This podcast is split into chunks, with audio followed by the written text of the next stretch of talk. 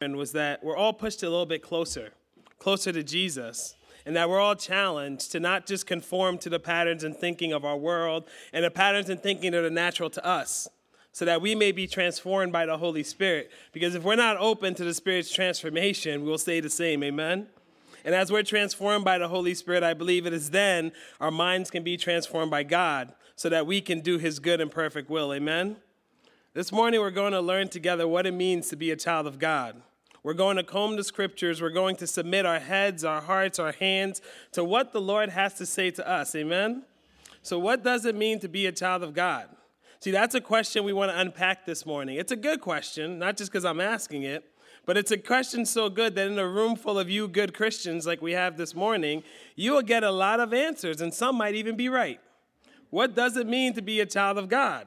Some might say it means that Almighty Yahweh, Creator God, calls me his child. I know him, I love him, I trust him, and I have peace in knowing he has been there for me in the past, he is here for me right now, and he will be there for me tomorrow. Amen? What does it mean to be a child of God? Some might say it means that Jesus Christ, holy and anointed one, calls me his child. I know him, I love him, I trust him, and I have peace in knowing that his birth made God flesh, that his life taught me how to live, that his death paid the price for my sin, and that his resurrection, his resurrection sets me free to be with him now and forever. Amen. What does it mean to be a child of God? Some might say it means that the holy and perfect Spirit of God calls me his child. I know, I love, and I trust the Spirit of God. I have peace that the Spirit conforms and transforms me into the image of Christ. It illuminates the scriptures by opening my eyes and my heart, and it gifts, indwells, and empowers me. Amen? What does it mean to be a child of God? Many of us would be in the right giving some semblance of these answers. What does it mean to be a child of God? Many of us would say a great many things, and again, a few of us might be right. But what does it mean to be a child of God? I wonder how many of us would not just make it about answering for me, myself, and I. And I wonder how many of us in today's true postmodern fashion would answer that question what does it mean to be a child of God? with a question. What does it mean to be a child of God? Well, what did Jesus say? You know, I think you can never go wrong starting with, well, what did Jesus say? What does it mean to be a child of God? How did Jesus answer that question? What does he say it means to be a child of God? See, if we take the onus off of us, off of ourselves, off of me, myself, and I, if we gift the question to him and place that question at his feet, we will find, we will find that Jesus answers, what does it mean to be a child of God by simply saying this Blessed are the peacemakers, for they will be called the children of God. What does it mean to be a child of God? Well, according to our Lord and Savior Jesus Christ, as illuminated by the Spirit in the scriptures, those same scriptures that are breathed by God the Father, what does it mean to be a child of God? It means to be a peacemaker. Peacemakers. Those who live and work to pursue peace for the glory of God. Peacemakers. Peacemakers will be called the children of God. Our Father, our God, we thank you this morning for the chance to open your word. We thank you this morning for the chance to come before you. We pray now that you open our hearts, that you open our minds, that you open our thinking, that you open our lives, and help us to know that your children are peacemakers. Help us to live as you've called us. In your holy and precious name, amen. As Keith gets it up there, this morning we're going together to explore and learn our next Brethren in Christ core value, pursuing peace. Again, this is part of our continuing effort to learn what does it mean to be brethren in Christ, to continue to examine these core values, the beliefs that make us who we are, the truths that we desire to be so self-evident among us, the essence of who God has called us to be before him and before our world. Like I've stated before, knowing our history is only half the battle. The second part is learning what it means to be brethren in Christ, is knowing our values, knowing the things we hold dear, knowing the truths that we live to set forth, the central beliefs that make us who we are. My goal this morning is for us to examine this belief that is so etched in our DNA that they encompass who we are as the brethren in Christ. Now remember, our core values were born of the Holy Spirit and with reliance on God. They were born after studying the scriptures together. They were born after prayerfully together seeking insights from God and how He has revealed Himself to us in our history, in our tradition, and even today. This morning, we will examine our eighth core value. Please read with me Pursuing peace. We value, I'm making sure you guys did. I'll start over. I didn't hear you. Please read with me. Pursuing peace. We value all human life and promote forgiveness, understanding, reconciliation, and nonviolent resolution of conflict. You know, if you don't think God has a sense of humor, you either have been ignoring what you see in the mirror. My wife said not to put that in there, but I thought it was funny. if you don't think God has a sense of humor, you either have been ignoring what you see in the mirror for far, far too long, or maybe you haven't been following God long enough or close enough. I say all that to say this it's not lost on me that the Lord has led us to the core value of pursuing peace on this, the eve of Memorial Day. You know, the National Day of Remembrance, where we commemorate the brave men and women who died fighting America's wars. Oh, hey, tomorrow's Memorial Day. Great. It's time for you to preach on peace and how all my children are peacemakers. Awesome. Thank you, Lord. Thank you. Now, for some of us, Memorial Day is the unofficial start to summer. We open the pool, we invite friends and family over for a barbecue, we enjoy good food and fellowship, we play games, we have a wonderful day off from work, but enjoying many of our blessings. It's a good, good day. But for many of us, Memorial Day is a hard day. It's a tough day that forces us to remember a sister or brother, a mother or father, a family member or friend, young and old, seasoned and new all of them brave, and all of them who died on the battlefield. For these sisters and brothers, Memorial Day is not just about the picnic and the fun, it's about remembering the fallen and commemorating their life and service.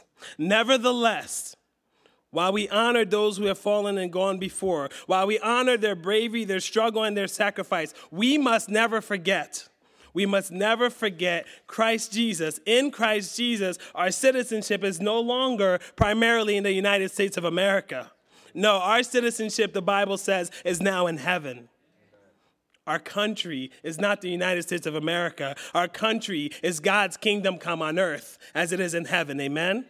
So while it's important to memorialize and commemorate America's soldiers, to memorialize and commemorate our mothers and fathers, our sisters and brothers, our family members and friends, it is even more important that their sacrifice, that their sacrifice implores us to pursue peace.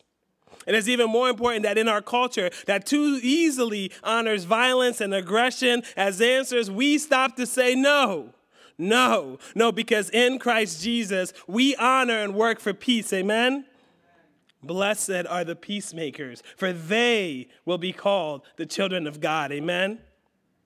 Besides, this sermon on peace might offend or at least challenge most of our long-standing beliefs and some of our heartfelt sensibilities on life. I know it challenged me. And that's actually my prayer this morning that we're offended enough to be challenged and that we're open enough to let God have his way in us. Amen? In her chapter in Focusing Our Faith, the book on Brethren in Christ core values, Harriet Bicksler writes, It is easy and common for almost anyone to say that he or she wants peace. Who doesn't? But it is not so easy or common to believe that Christians can practice and boldly give witness to life saving and life giving alternatives to conflict and aggression. You hear what she's saying? Anybody can say they want peace, anybody, but not everybody. And this breaks the Lord's heart, I believe. Not even Christians are willing to boldly give witness and honor Christ's call to go and make peace peace with God, peace with self, peace with neighbor, peace with enemy, peace with family. Jesus reminds us that the peacemakers will be blessed, that the peacemakers will be the ones who are called the children of God. Not simply those who want peace, not simply those who see peace as this ideal that we can never reach because it's an intangible reality. No, blessed. Blessed are those who do not simply want peace. Blessed are those who do not see peace as this intangible reality. No, blessed are those who live to make peace. Amen. The brethren in Christ believe on the importance of pursuing peace is more than 200 years old. Our earliest confessions, or the written summaries of what we say we believe, forbid believers in Christ Jesus to use the sword, to use violence or aggression, for revenge, for defense, for anything. We follow Jesus, who called us to love our enemies. We follow Christ, who chose peace and reconciliation over violence and destruction. Now, some have said, and some will say, and you might be thinking this morning, well, what about the Old Testament? What about the violence we see littered all through those pages? Well, no Christian, no Christian ever, and no Christian to come will ever claim that in the Old Testament, that's the complete revelation of God. Think about it. This morning, we do not gather here with billions around the world to worship Abraham, to worship Moses, to worship David or Amos, to worship Daniel or Jeremiah. No, we gather here today and around the world, and we have for thousands of years, and we have until Jesus come to worship Jesus our Christ. For Jesus, he and He is Lord alone. And He alone is the complete revelation of God. For Jesus and He, the Lord alone, does the Old Testament point to and does the Old Testament hunger for? For Jesus and He, the Lord alone, that's where our faith rests. And it is Jesus we worship, and it is Jesus we follow, and it is Jesus who is God. Amen? Pursuing peace has always been foundational to our understanding of Christ in the gospel he's blessed us with. Yes, as the apostle Paul once proclaimed, Christ is indeed our peace. We who were far away have now been brought near by the blood of Christ. We who were yet sinners and enemies of God have been reconciled back to God our Father, and yes, even back to one another. We pursue peace because children look like their parents. We pursue peace because Jesus Christ is our Lord. He's the Prince of Peace. We pursue peace because throughout our world, we hunger for it. But we must realize that in and of ourselves, apart from Christ, the world might starve for peace because man's way will always lead to destruction and violence and aggression. We pursue peace because we desire to look like our God. Children look like their parents, we desire to look like our God. And children are blessed to share in some of the characteristics of their parents. As Christ the Son proclaims us blessed, when we are peacemakers, because in living and working for peace, we are empowered by the Holy Spirit as we look more like God our Father, as we more look more like the Son. But then comes the question how exactly do we pursue peace? Simply put, we value all human life. And how do we work out that in our everyday scenes? How do we live as peacemakers every single day? We do so by promoting forgiveness. We do so by living to understand one another. We do so by living as reconcilers. We do so by working for nonviolent resolution to conflict. Amen? We, we pursue peace because we desire to look like God our Father. We heed and submit to the example of Jesus our Christ. We pursue peace because Jesus is the Prince of Peace and he calls us to be peacemakers. Amen? And how do we pursue peace? We do so by valuing all human life. We value all human life. It sounds so good, doesn't it? It's so easy on the ears, right? We value all human lives. That's a nice bumper sticker. We can all get behind that, can't we? We can all get behind that until we recognize what it means to value all human life. Hey, hey, what do you think about abortion? We value all human life. Hey, what about the guy who breaks into my house? We value all human life. What about capital punishment, the death penalty? We value all human life. What about euthanasia? We value all human life. What about the young single mother on welfare, or the elderly man on Social Security, or the immigrant who crossed my borders? We value all human life. We value all human life, not just some human lives, not just the ones we personally prefer. Not just the ones our politicians tell us to value, not just the ones our families teach us to value, not just the ones we think are worth valuing, and not just the ones that look like us. No, as brethren in Christ, we value all human lives. Amen? Amen? And that means that we must love the babies before and after they're born. It means that why, yes, we must create a countercultural society that does not bow down to the God of choice, that remains exalted in America. We must also be willing to love, to welcome, to adopt, and to make a home for these same mothers and babies. Amen? It means we must lose the foolishness that this world implores that, that we need to stand our ground.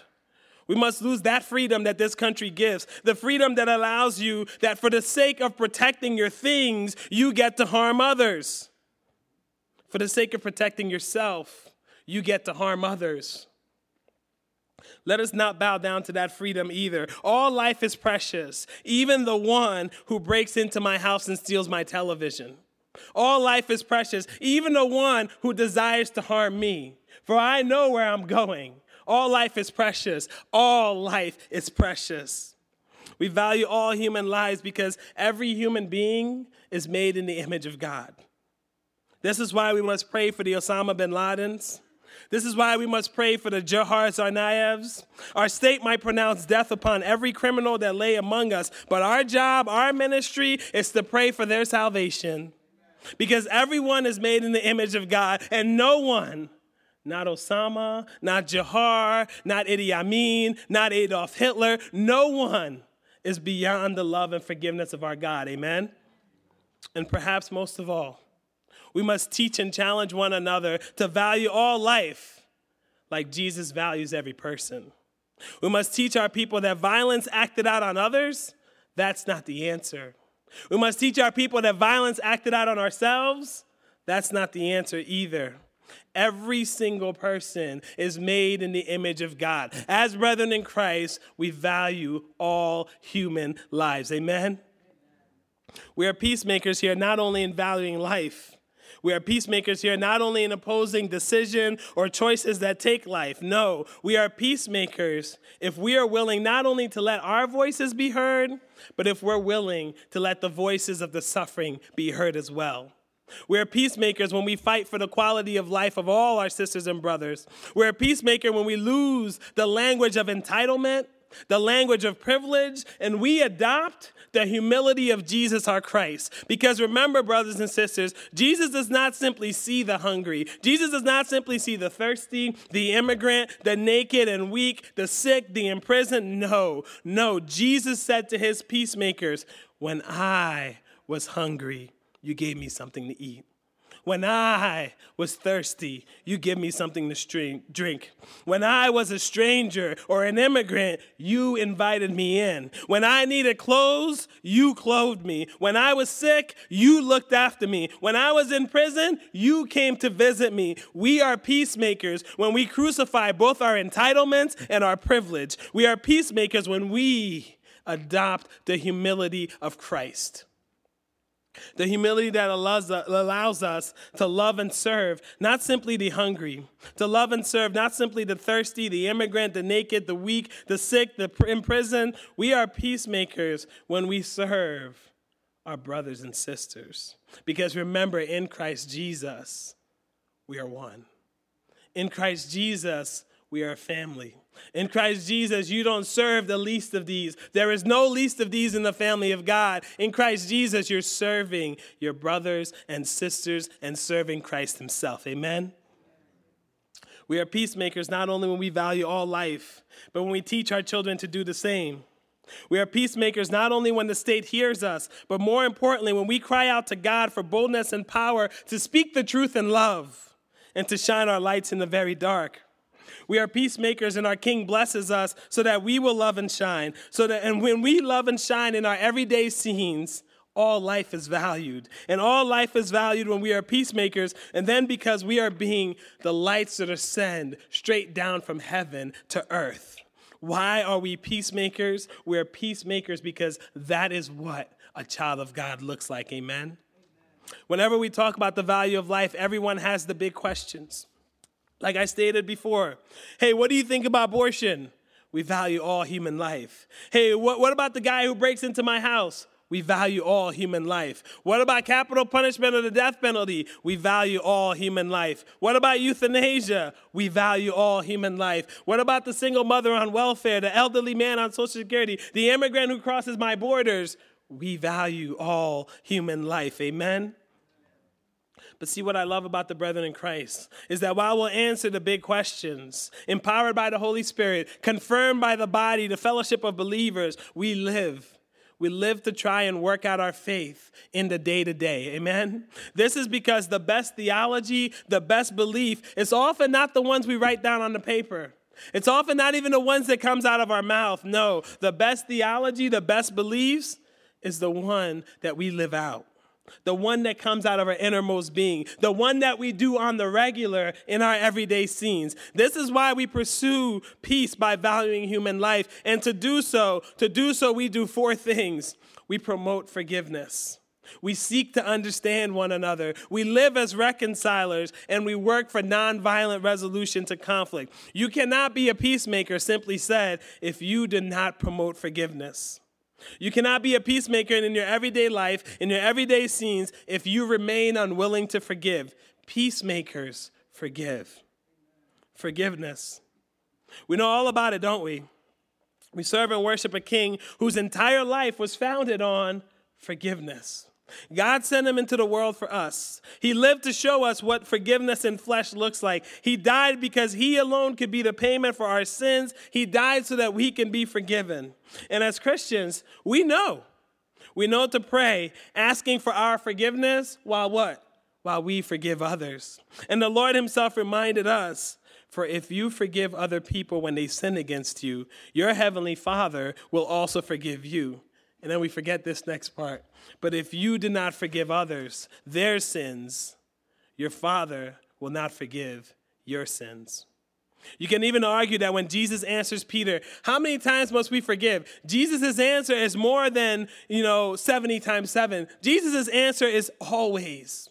So those of you who are counting to 490 for your siblings, you can stop now. The point is, we are peacemakers. And as peacemakers, we are called to forgive. Not three, not seven, not 77, not even 490 times. No, we are called to forgive always. Now, this does not mean forgiveness is easy. It does not mean we forget how hurt we are and how hurt we remain and how hurt we were in the past. It does not mean that we don't have to be careful about who we trust or that people won't have consequences for their actions. It does not mean that our words in forgiving one another is some kind of magic remedy or portion and then we're set free. But still, we are called to be peacemakers. And when we forgive, we are being like the Father and we are being like Jesus. When we forgive, we allow God to heal us. We allow the Spirit to come in and to start making us and even our relationships anew. When we forgive, we do not hold on to the bitter anger, the bitter resentment. We do not seek vengeance. We don't even seek to personally punish the person. When we forgive, sisters and brothers, we set ourselves free. When we become free, it's because quite often, when we refuse to forgive, our clenched fists and our closed hearts, they become poison that we willfully self indulge in. And this kind of poison troubles our souls and this kind of poison destroys our relationships. And if we're honest, this kind of poison destroys ourselves. Forgiveness is not easy, and that's okay. Because to forgive, to truly forgive, we must let God work in us. Amen. And when the Lord has his way in us, we can let go of that anger and resentment and we can start to walk that road to healing, that road to growth, that road to restoration, that road to redemption. Amen. You know, we must also do be, we must also be peacemakers by doing the hard work of trying to understand one another. This means that sometimes, and I need this more than anybody else, we need to do more listening than talking. This means that all the time, we need to do more praying to the Lord than praying on the weaknesses of those we see as inferior than us. This means that we must intentionally walk a mile or two in the shoes of our sisters and brothers to help this false reality that we hold on to of us and them. See, because in Christ Jesus, there is no us and them. In Christ Jesus, there's only one. One family, his family. Amen. See, because we need to stop complaining about the darkness and start working to be the light. You've heard me sing that tune before, and I'm convinced I will sing it many more times still. But it all comes down to this before complaining about the breakdown of the family, be a mentor to a young adult. Before complaining about the single mom on welfare, become her cheerleader and her friend.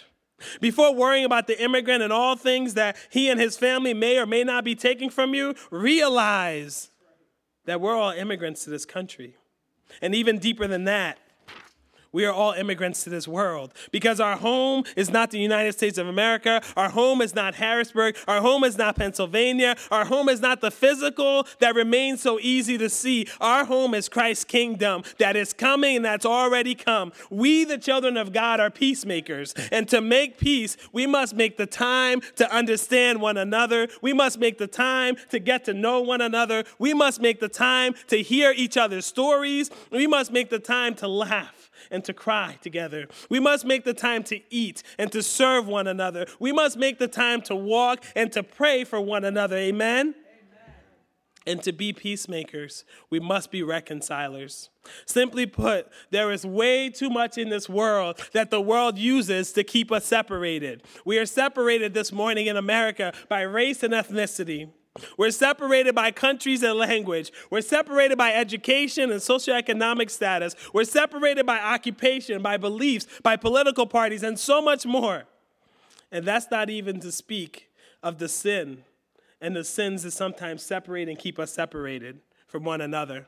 But the scriptures remind us we are compelled to live for God and one another because Jesus has come. We are compelled to love God and one another because that is how Jesus lived. We are compelled to serve God and serve one another because Jesus died and was raised not for one, not for me, but for all and the world. Jesus came and he died and was raised for the Jew and also the Gentile for the male and also the female, for the black, for the white, for the brown, for the yellow. Jesus came for the world. We say, Yes, Jesus loved me, but I hope we raise up a generation that says, Yes, Jesus loves us. And before returning to glory, we remember that before returning to glory, to prepare heaven for his disciples, those who believe, we got that part right, but also those who believe and follow. It's not just about what you say. Those who believe and follow him, Jesus committed to us something Paul calls the message of reconciliation. The message of reconciliation. This means that part of our work here on earth, part of what God has called us to do, part of how we live and love and shine our lights for the glory of our God and King is to be reconcilers. We are called to be reconcilers, amen? See, for the most part, we understand that Jesus makes it possible for us to be right with God. We got that one. However, what we often forget is that Jesus also went to Calvary's tree so that we can be in a right and restored relationship, not just with God, but with one another. That's the full message of reconciliation. This is why in Christ Jesus we are no longer females or males. We are sisters and brothers in the family of God. This is why we are no longer defined by our race or ethnicity. We are the chosen ones, the ones from every nation, the ones from every tribe, the ones from every tongue, the ones from every people, every language. This is why we are no longer poor and rich as defined by the world or income tax. No.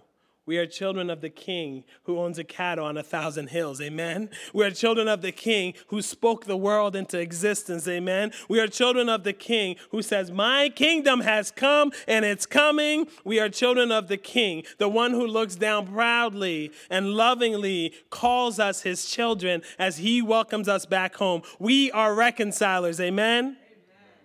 Be reconcilers. Where there are differences, bridge the gap. Bridge the gap by losing us and them. Bridge the gap by being intentional in every conversation.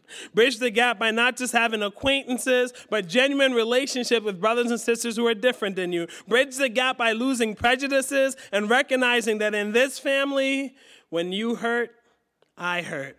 And when I hurt, you hurt. Bridge the gap. Bridge the gap because our Father doesn't, our Father God doesn't just love me, he loves us. Jesus came not only for me, but really for all of us. And the Spirit doesn't just live in me. The Spirit doesn't just live in my culture. The Spirit isn't just with my people. No, the Spirit lives in us. The Spirit is alive in every culture, and the Spirit is alive in everybody's everyday scenes.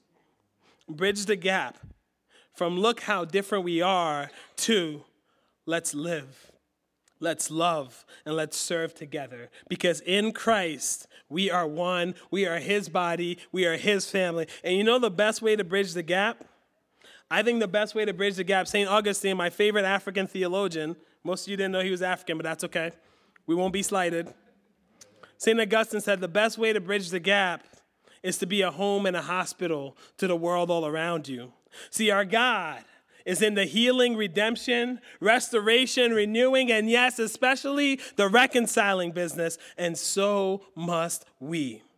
In our community, in ourselves, and yes, in our world, we must be the hospital that helps bring healing and restoration while welcoming all our Father's lost children back home again. We, the church, we, the peacemakers, must continue to not only be a hospital, but also a home for all of the Father's lost children. As a hospital, we must be reaching out and making ourselves available to bring healing to the wounded, to the beaten, and to the broken of our world. As a home, we must become the place and the people where the lost can find themselves as God called and created them. We must become the place and the people where the stranger, the immigrant, is made your brother and sister. We must become the place and the people, the home where Christ, who holds us together, is stronger than anything this world uses to keep us apart. Amen? How are you being a home and a hospital to the people around you? How are you being a home? How are you living together for one another? We are called to be reconcilers, and if you want to be a peacemaker, like the child of God you are, you must become and remain a reconciler. Amen?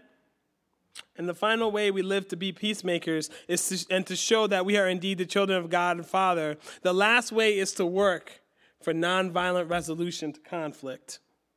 Nonviolent resolution to conflict. For many, this is what seems the most impossible. See, I can try to forgive. See, I can try to understand.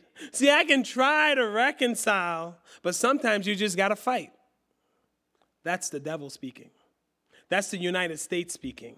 You need to take a step back and say, what does God say? And what does God model and example? That's the flesh speaking. What is the Spirit saying to me? Nonviolent resolution to conflict. For many, this seems like the impossible. It seems even, some would say, implausible. It sounds more fairy tale than my everyday reality. You don't know my sister. You don't know my mother. You don't know my boss. You don't know my ex husband.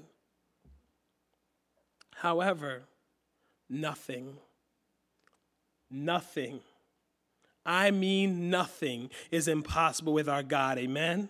The Lord will not ask of us what we are not capable of. And lastly, we are not left alone on this. Yes, conflict comes. Conflict will arrive at your doorstep. Conflict might arrive at my doorstep tomorrow morning through an email. We'll be all right. I almost gave that to Pastor Linda, but I think Pastor Woody left her too much.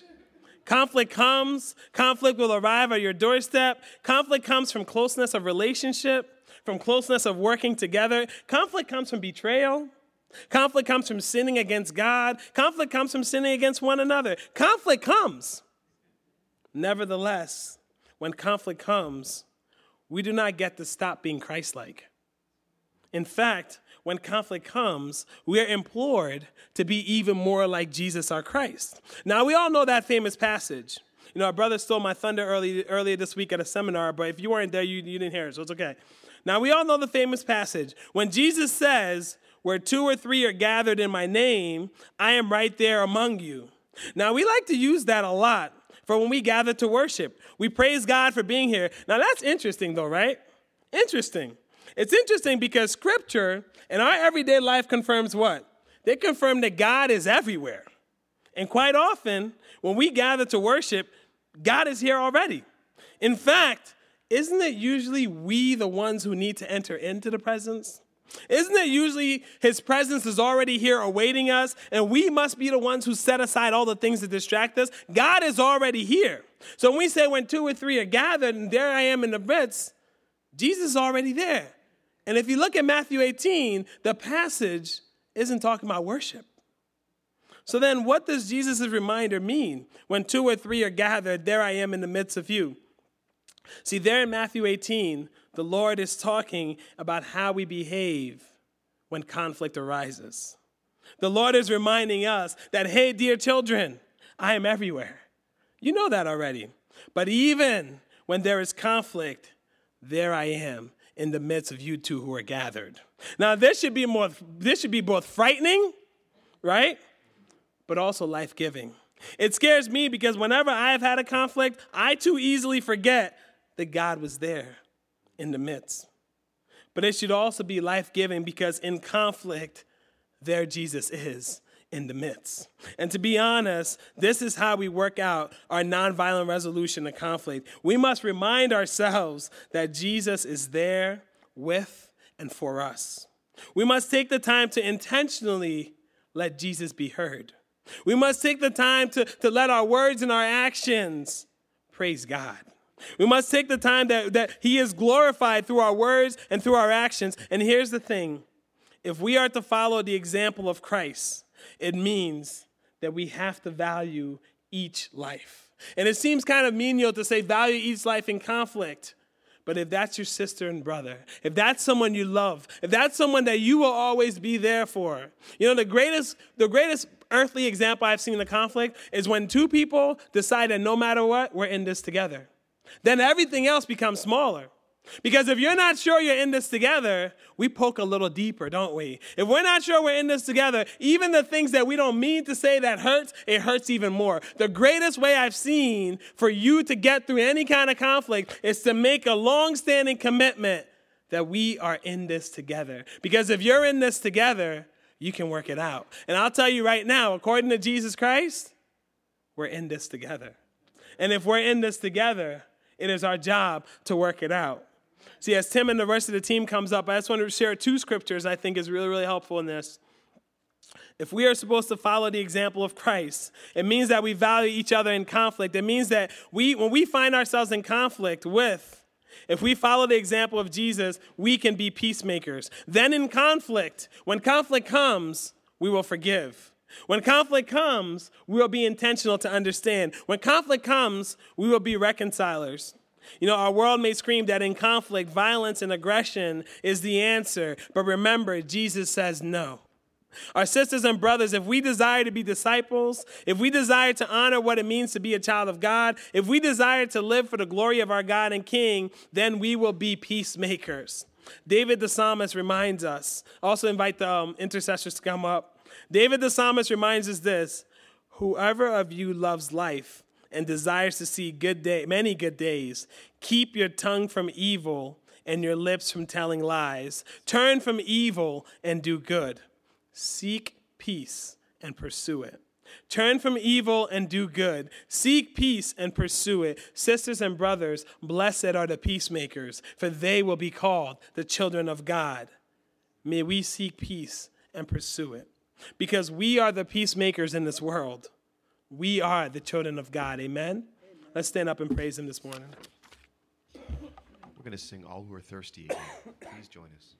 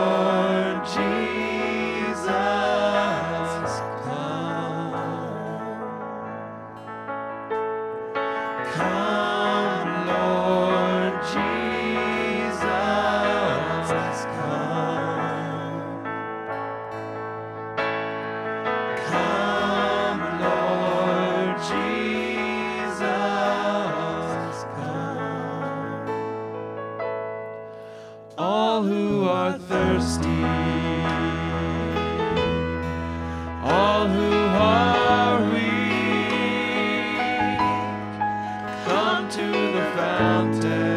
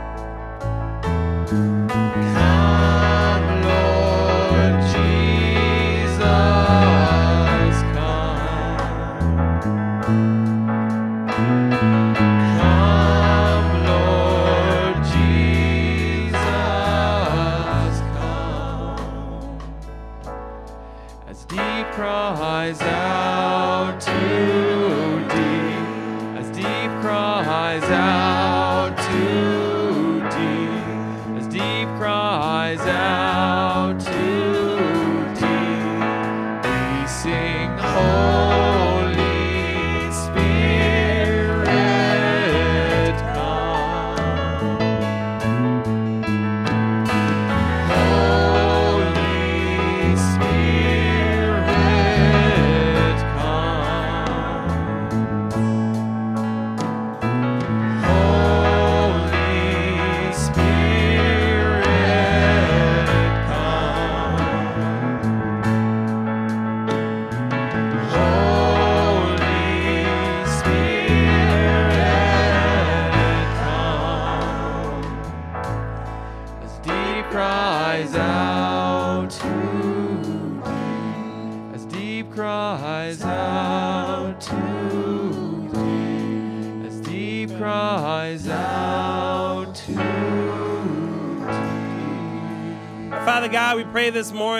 help us to be your peacemakers in our world.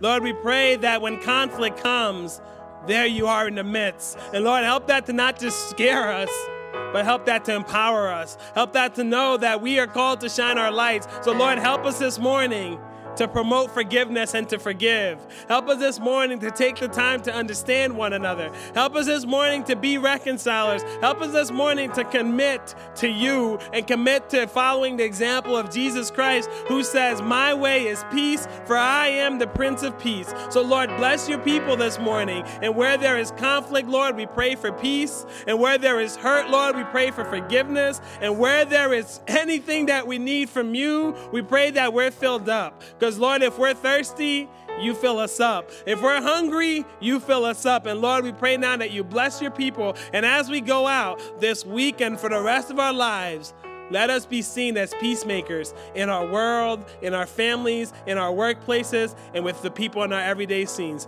God bless you and help us to bless you by how we live, Lord. In your name we pray. Amen.